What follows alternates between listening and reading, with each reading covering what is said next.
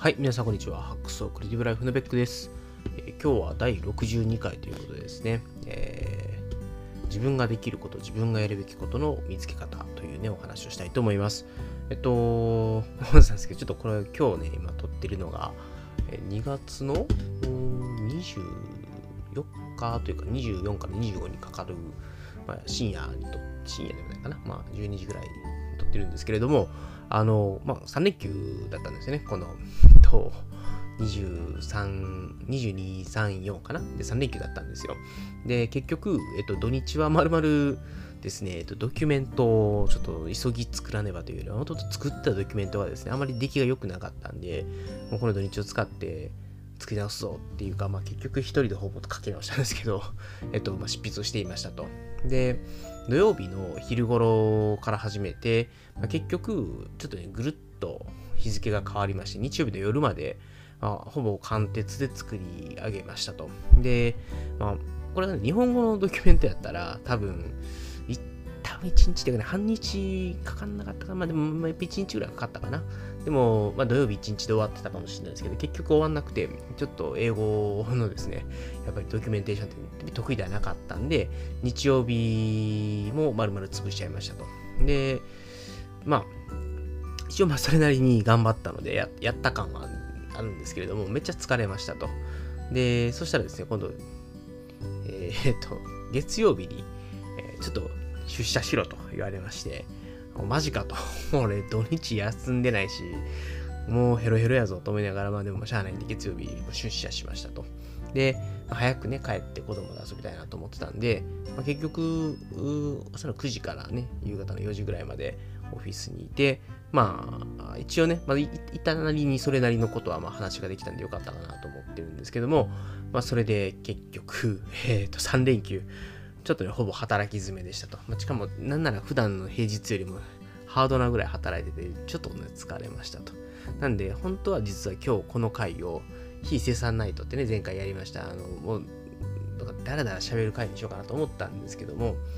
まあ、なんか2回連続でね、非生産ナイトってのどうかなと思ったので、まあ、ちょっと今回は、あの、割と身のある話をしようかなと思って、えー、はい、やっております。で、えっと、じゃ今日の話はですね、自分のできること、まあ、自分がやるべきことの見つけ方とか、まあ、まあ、そこに集中するにはどうするかみたいな話なんですけれども、まあ、あの、分かってるとかで、こういうことを知ってる人にとっては当たり前の話を多分すると思います。で、まず、えっと、正直に言いまして、えっと、まあ、僕自身がですね、割とここ最近ずっと自己肯定感が下がりっぱなしだったんですよね。で、まあ自分でも自分が何ができるか分かんなくて、もう全然自分ダメやなみたいな感じで思ってしまってましたと。で、うーん、まあどうすれば周りに貢献できんねやろなとか、どうすればもっと自分が働いてる時間をこう価値あるものにできるんだろうかっていうのは考えてたんですけど、なかなかそれがね、うまくいかなくて、まあ、もがいていたわけですね。で、まあ、あのーまあ、なんで、まあ、ちょっとそれで考えたことを少し今日お届けしたいなっていうのと、まあ、一つ言えること、まあ、まず、どんな時でも、えっと 自分ができることを何、できることって何っていうのを考えるっていう癖をね、つけておくっていうのはすごい大事だと思います。だから、あの僕自身もね、そういうことを言っておきながら、割と、なんで俺はこんなにできへんねやろみたいなことをまあ考えてしまいがちなんですけど、まあ、実際のところは、あの、どっちかっていうと多分何もできない人なんてのは いなくて、えっと、それなりに人それぞれできることとか知ってることとかね、違いがあって、それがあのうまくちょっとマッチしてないとか、まあ、隣の人に比べてそんなにできてないみたいなのを思い悩むっていうのはあるかもしれないんですけど、まあ、実際にそんな本当に何もできない人というのはほとんどいないでしょうと。いうのが実感ですと。で、なんでそういうことが言えるかっていうと、あの僕自身が、まあ、あんまりですね、あの何でもできるタイプでもないですし、結構、うんできないことがね、いっぱいあるんですよ。で、まあ、僕の唯一の美徳というとあるかもしれないですけど、それを割とあの自己認識をちゃんとできていて、あの他の人に助けてもらうっていうことに躊躇がないですと。こんなことをお願いすると、あの恥ずかしいんじゃないかとか、あのこんなことをね、人にやってもらって、こいつは、なんていうかな、ダメなやつだなって思われるんじゃないかみたいなことはあんまり考えない。自分は結構できないことがいっぱいあって、でそれを周りの人に助けてもらうっていうことが割と躊躇なくできるタイプの人間なんで、そこはね、僕結構自分でもいいなと、なんか自分で自画自賛するのあれですけど、思ってますと。で、あの、できることっていうのは、まあ、簡単なことというかね、簡単にできることっていう意味ではないですと。あの、つまりはですね、自分が誰かに貢献できることだったり、まあ、簡単に言うと自分が価値を提供できるということですね。誰かの役に立てるということだと思います。で、日本人ってね、割と謙遜しがちですぐに、いやいや、私本当に何もできないんですよとかって言ってしまいがちなんですけど、そんなこともほぼないです。で、えっと、今までね、本当の意味で何もできないっていう人は僕自身見たことないなと思っているので、まあ自分でそう言ってしまう癖がある人は、ぜひですね、あのそんなやつはいいねと、ちょっと思ってもらって、あのもう少し自分ができることっていうのに集中してもらいたいな。で、えっと、まあ、ここからね、少し当たり前な話をするんですけど、あの、まあ、人それぞれですね、経験していることとか、持ってる知識っていうのはま違いますと。で、スキルも人それぞれね、あの得意なことで違うわけですよ。あの、やっぱり、まあ、右脳派左脳派じゃないですけどね、文章が得意な人もいれば、やっぱり絵で表現する方が得意な人もいれば、喋りが得意だけど、まあ、あの、資料作成苦手とかね、まあ、逆に、あのあまり人前で喋るのは得意じゃないけど、黙々とやる作業は得意ですみたいな人って結構いるんですよね。なので、それぞれあのタイプがあるのであの、できないっていうことではなくて、得意なことが違うっていうことだと思っています。なんで、まあ、あの人ができるのに私はこれができないっていうことを見て、できないって思うんじゃなくて、あの人と自分は強みが違うよねっていうふうに思うのがまあいいのかなと思っています。よく最近言われると思うんですけど、あの、掛け算をすると、まあ、自分らしさみたいなというか、自分の唯一無二さみたいなのが見えてくるみたいな、まあ、お話があると思いますと。で例えば僕の場合だとあの、テレコムキャリアのオペレーションっていうね、非常にですね、超ニッチな領域のドメイン知識が割と豊富でして、で、あとはあの資料作成とか、プレゼントとかが割と得意な方ですと。まあ、ただ、むちゃくちゃレベルが高いわけではない。でも、まあ、むちゃくちゃ苦手なわけでもない。結構人より得意かなぐらいの感じですと。で、そんでもって、まあ、マネジメントとかも割と苦手ではない。てか、まあ、あの、これもできるけど、得意というほどでもないと。でもまあ、まあまあまあ、自分の今までやってきたことなんで、いろんな知識とか経験があるという意味では、まあ、割と強みの方に位置するものかなと思いますと。で、僕の場合もこう一つ一つを見ると、ね、しょぼいわけですよ。僕のマネジメントの力を使って、あのチームをですね、うん、引っ張れる、すごい PM になれるかっていうと、ちょっとね、それは厳しい。なマネジメント力はまあまああるけど、それにプラス技術的な知識とかと組み合わせていくので、まあ、他の人と違う価値が提供できるみたいなのがあるのかなと思います。で、えっと、やっぱりこういうね、知識とかスキルって全部できる人ってほぼいないですと。たまにね、スーパーマンでできる人いるんですけど、それは特例ですと。もう9割方の人は、あの、知識とかスキルとかに偏りがやはりあります。で、まあ、そういう意味でその得意不得意がある中で得意領域が違う人同士で協力するっていうのが、まあ、大抵の場合は仕事としてはうまくいくし成果が大きくなりますと。なんで、えっとまあ、できないことっていうのをね伸ばしたいと思うのは全然いいんですけど、まあ、それプラスやっぱり自分のできることっていうのをね、しっかり見つめて、そこを伸ばしていくっていうのが、まあ、やはり戦略的には正しいのかなと思います。で、まあ、そうやって、えっと、自分ができること、例えばなんですけど、資料を作るのが得意ですとか、あるいは人前で、まあ、お話しするのが、ね、得意ですとか、なんかまとめを、えー、人の話を聞いてそれをまとめるのが得意ですとか、人それぞれね、なんか得意なことが、あ、こういうのあるなっていうのが、まあ、あったとして、でもう一つ、あの、次に自分がやるべきこと、まあ、貢献できることを何かを考えるっていうのに、フェーズとしては移っていくかと思いますと。で、あの、できることだけをやっていくというかね、自分が得意なことだけで貢献するということでもないよというお話ですね。で、えー、次に考えることっていうのが、自分がどうやってそのチームとか、まあ、組織に貢献するかということなんですけれども、あの経済学にですね、比較優位っていう考え方がありまして、あのー、他の人がね、やった方が、自分がやるよりも効率がいいっていうことは、まあ、あるかもしれない。まあ、ただその人は他にも得意なことがあって、その人がその他の業務に、えー、時間を使うことで、自分はその人ほどはできないけど、まあまあ得意ですみたいなものがあったとして、まあベストはその人がやることなんですけど、でも自分がやることによって、その人が、あの、別のことで価値を発揮できて、組織全体としては、自分がその仕事をやった方が、その人がやった方がベストだけど、自分が代わりにやってあげて、その人を別の方に回してあげることが、組織全体としては効率がいいっていうことも、まあ、よくあるんですよね。なんで、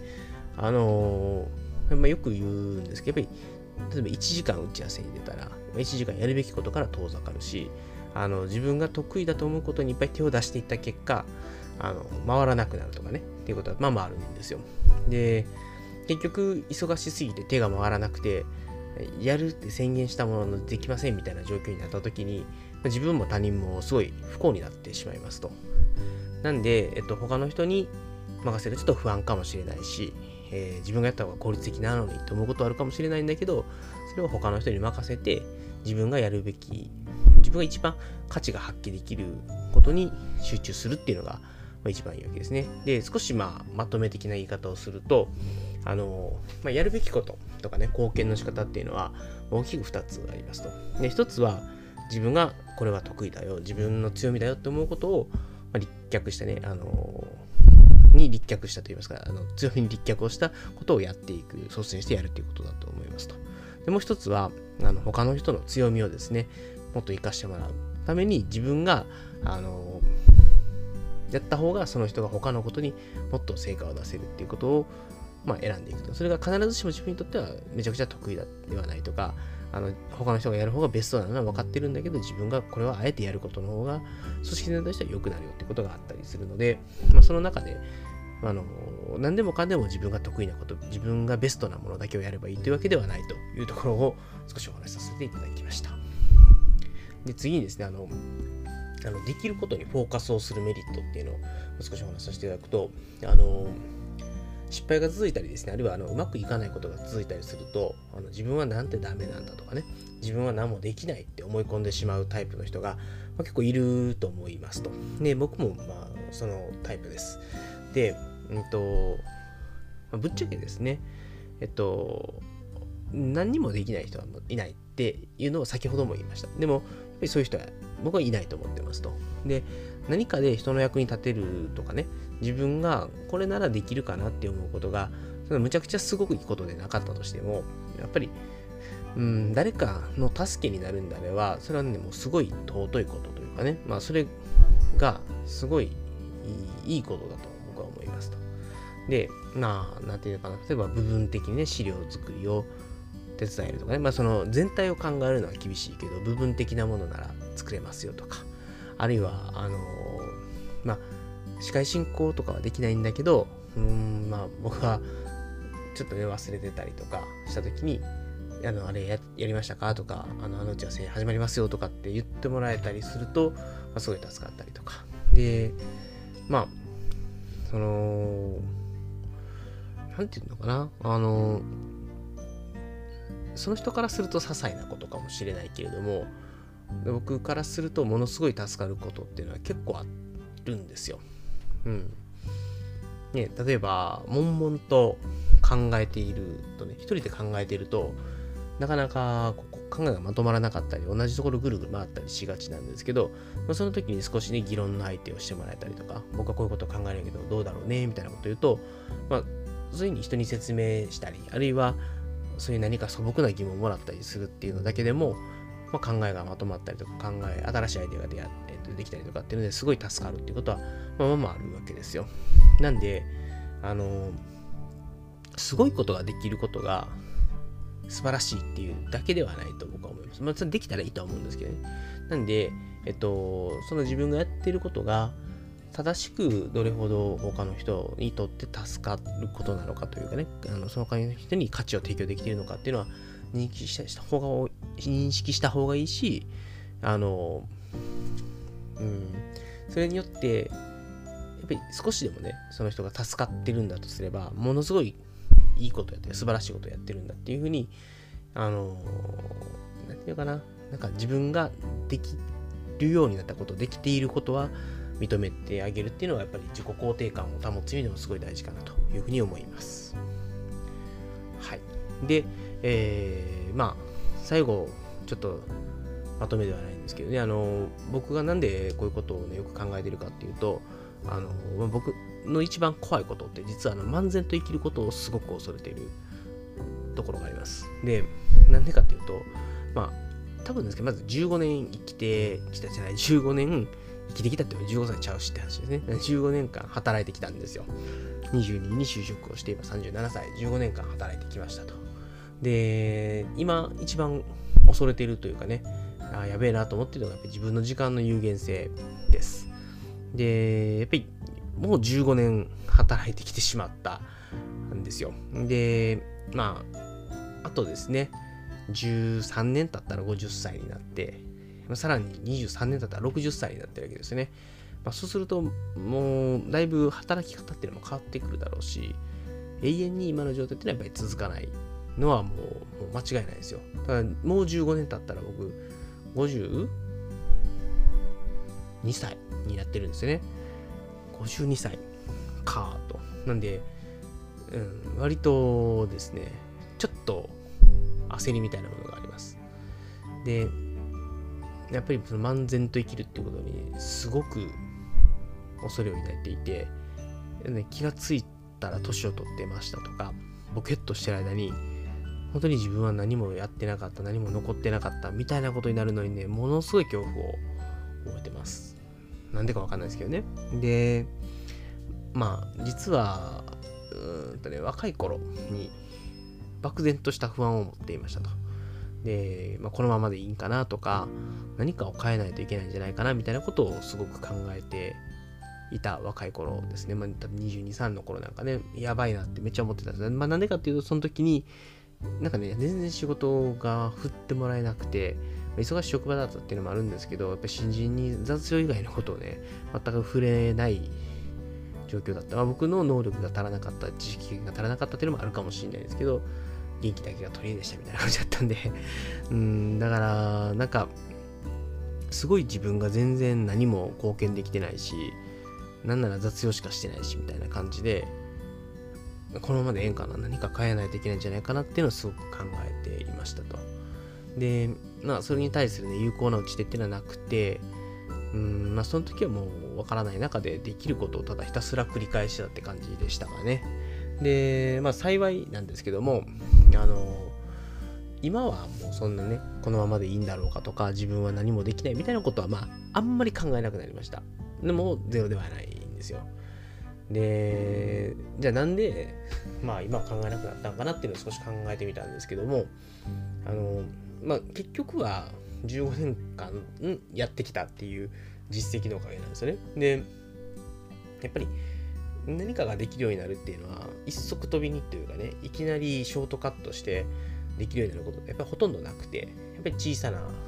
積み重ねなんですね。知識を得て、スキルを磨いて、で、できることをちょっとずつ増やしていって、まあ、ちょっとずつ成果をもっと出せるようになっていったというかね、あのできることを増やしていって、うんまあ、いろんなお役に立てることが増えてきたっていうのは、そうやって地道に知識とスキルをま増やしていって、できることを増やしていって、さらにそのできることを積み重ねていって、っていうことをやった先に、やっと、こう、まあ、15年経った今、まあ、何、こういうところ自分得意やなみたいなのができて、じゃあもっとここにフォーカスしてやろうと。で、ここは苦手だから、他の人にやってもらおうみたいなことを、まあ、考えられるようになったのかなと、うん、まあ思います。まだまだね、全然完璧ではないんですけど、だし、今でもやっぱり、たまに自分はなんてダメなんだ、何もできねえみたいなことをやっぱり思いがちなところがないわけではないので、うん。とはいえ、今は昔に比べれば漠然とした不安もなければ、まあ、自分が何ができるかということに戸惑うってことも少なくなったかなというふうに思います。まあ、なんであの今日はあの全体的な話をすると、えー、まあ、今日は自分ができること、自分がやるべきことの見つけ方というお話で、あのまあ、他の人ができることが自分ができないことは、決して自分ができないということではなくて、強みというかね、できることが違うだけですよと。で、まあ、自分の強みっていうのを見つけるときに、まあ、知識とか経験とか、まあ、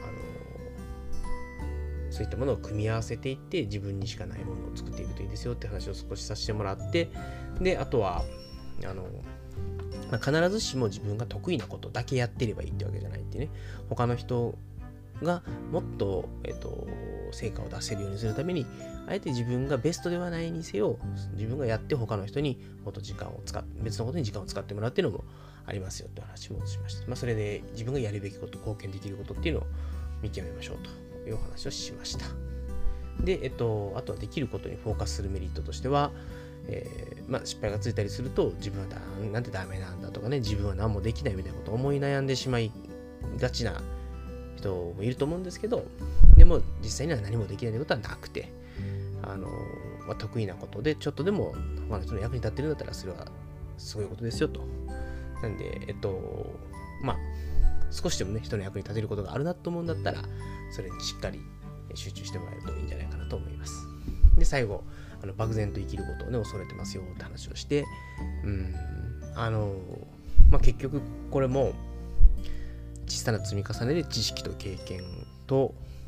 まあ、スキルを磨いていってでその先でできることを増やしていくしかないですよと。で自分が得意なことはこれとか苦手なことはこれっていうのが分かって、まあ、あの苦手なことは他の人にお願いしてやってもらうみたいなことが、ま、だんだんできるようになってきますよというお話をいたしました。ということで、え今日の本編これで終わりなんですけれども、じゃあ今日最後小話いきたいと思います。あの、餃子は偉大だっていうお話をしようかなと思います。はい。なんやねんってあるんですけどね。あの、今回ね、あまりにもですね、この2月の3連休ですね、疲れてしまっていまして、えー、もうどうにもこうにもならんと、もうこれはしんどいぞと思って、なんか抜本的に何かを変えようと思ったわけですよ。すいません、なんかしょぼい理由で申し訳ないんですけど、それでその時に思ったのが、あ、そうだ、餃子を食おうと思ったんですよ。あのもう本当にちょっとね心身的に結構疲れ果ててというかしんどかったんですけどその時に餃子を食おうって思った瞬間にめっちゃテンションが上がったんです、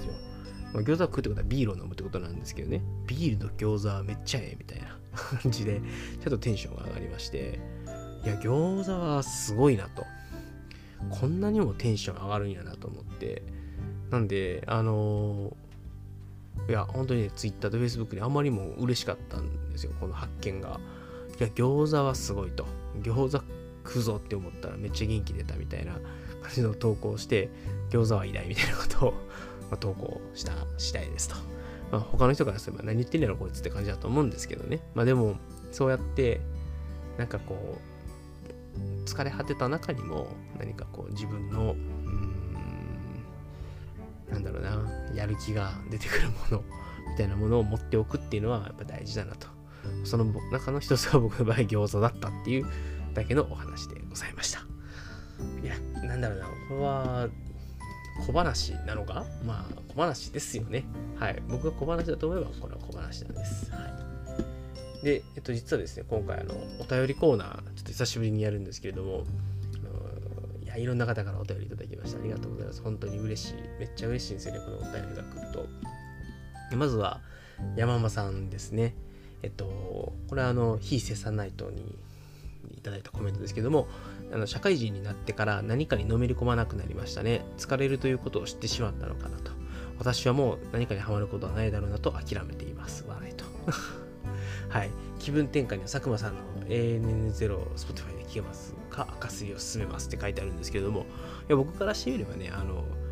喫茶アメリカンとか、あの、佐久間さんのね、あの、あれですよ、オールナイトニッポンにめっちゃハマってんやんって思いながら見てます。いや、あの、ポッドキャストもめっちゃハマってはる人なんですけど、いや、あんなにね、ポッドキャスト佐久間さんに聞いてほしいって言ってんじゃんみたいな。とこちょっと思いながら、まあでも、あの、そうですね、のめり込みたいな、なんか、うん、あの、アイドル好きっていうのね、とかね、このゲームにめっちゃハマってるみたいなね、そうい憧れるんですね。やっぱりちょっと、そうやって、ちょっと心血を注げるというかね、あの自分の好きっていうものにまみれる生活や、いや、やりたいな、やりたいな。頑張ろう。好きなもの探します。はい。次のお便りは、あの、足利ポッドキャストのですね、足足利 P さんですね。足足利さんでいいのかな？足利 P さんでいいのかな？はい。あの、いつも僕ね、ポッドキャスト聞かせてもらってます。あの、いつも面白い、ね、ポッドキャストネタで、あの、はい。どっちかというとね、足利さんのところの娘さん、中学生の娘さんがですね、割といいノリなんですよね。うん、娘さんの名言みたいなものが冒頭に来て、足利キャストっていうのをなんかね、言うんですけど、それ、ポッドキャストちゃうで、足利キャストみたいなことね、言うんですけどね、それがね、もうすっごい、なんかね、つぼってて、あ僕もなんかこういうのをやりたいなってちょっと思った次第です。はい。何の話やって話ね。で、えっと、コメントが、えっと、野球チームでもアイドルグループでも追いかけていくと点ではなく線で見られるのでドラマやストーリーがどんどん生まれていくのを楽しめます。それが何かにハマる面白さだと思います。えー、他人の努力で酒を飲むなよっていう有名なフレーズもありますけどねっていうことでまあまあうんあのー、いやほんまそれだと思うんですよね。自分が好きなものっていうのはやっぱりだんだんこういろんなことがリンクしていってよりこう何て言うのかな深いところまで見れるとかね。あの意味をもっと理解できるようになるんですよね。あのなんでうんそうですね。だからももクロの推しの人たちねもののふっていうんですけど、まあ、言うのは皆さんご存知だと思うんですけどあの人たちはすごいですよね。あの推しであるし、やっぱり知識量というか、がめちゃめちゃ豊富なんですよね。やっぱりあの、そういう風にハマって、それについて深く知って、あ、そうか、例えば僕の場合だったらですね、バレーボールが多分近いとは思うんですけども、バレーボールの試合を見るときに、やっぱりこういう駆け引きが今あったねとか、あのやっぱりクイックをやるときとかにも、この難しいクイック決めるかみたいなね、いうのはやっぱりあるので、なんかそういうのをちょっと深く見れるっていうのはね、あの何かにハマるメリットなのかなというふうに思います。なんか、いやー、そういうのなんか作りたいな。あなんだろうな。今まだノーアイデアです。はい。で、郵便屋さんからいただきましたコメントです。えー、非生産ないととてもいいと思います。お仕事などもろもろ大変だと思いますが、頑張ってください。でも健康第一でお願いします。かっこ悪いということで、えー、っと、はい。だからね、あの、郵便屋さんと山間さんにはもう本当に、こう、足を向けて寝られないぞと思っています。あの、やっぱり、こうやって、ね、応援してもらえるっていうのはすごくありがたいなと思いますし、なんていうのかな、うーん、これ、ポッドキャストやっててよかったなって思うのは、こうやって、ね、ただ僕が日本酒をちびちびやりながらですね、いや、もうほんましんどいみたいな話をひたすらしてるのに対して、こんなあったかいコメントをくれる皆さん、もう本当にね、神ですね、神。うん、もうね、本当ね、ありがたい限りだと思ってます。なんでですね、えっと、ぜひですね、このベックサックスリードお聞きの皆様、はい、全国200万のベッカースの皆様、えー、っとですね、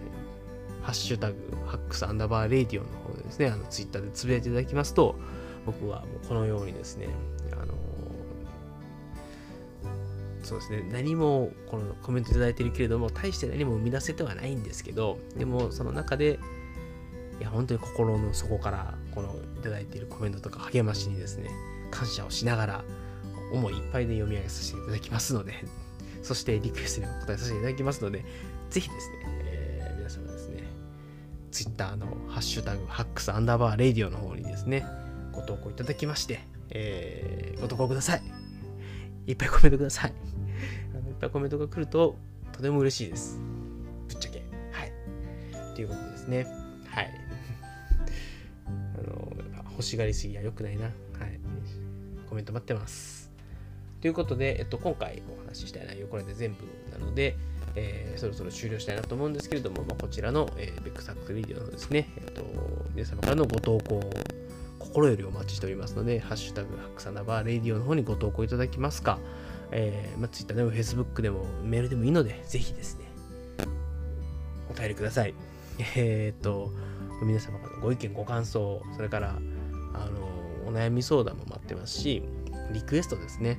あの、まあ、踊れなら踊れでもいいんですよ。歌えなら歌えでもいいんですけど、いただければですね、えー、どんなリクエストでも法に触れない範囲だったら何でも答えます。と言ってなんかすごい無茶ぶりが来たら困るので、えっと、あまり風呂敷は広げませんが、えー、本当に、本当にね、なんか、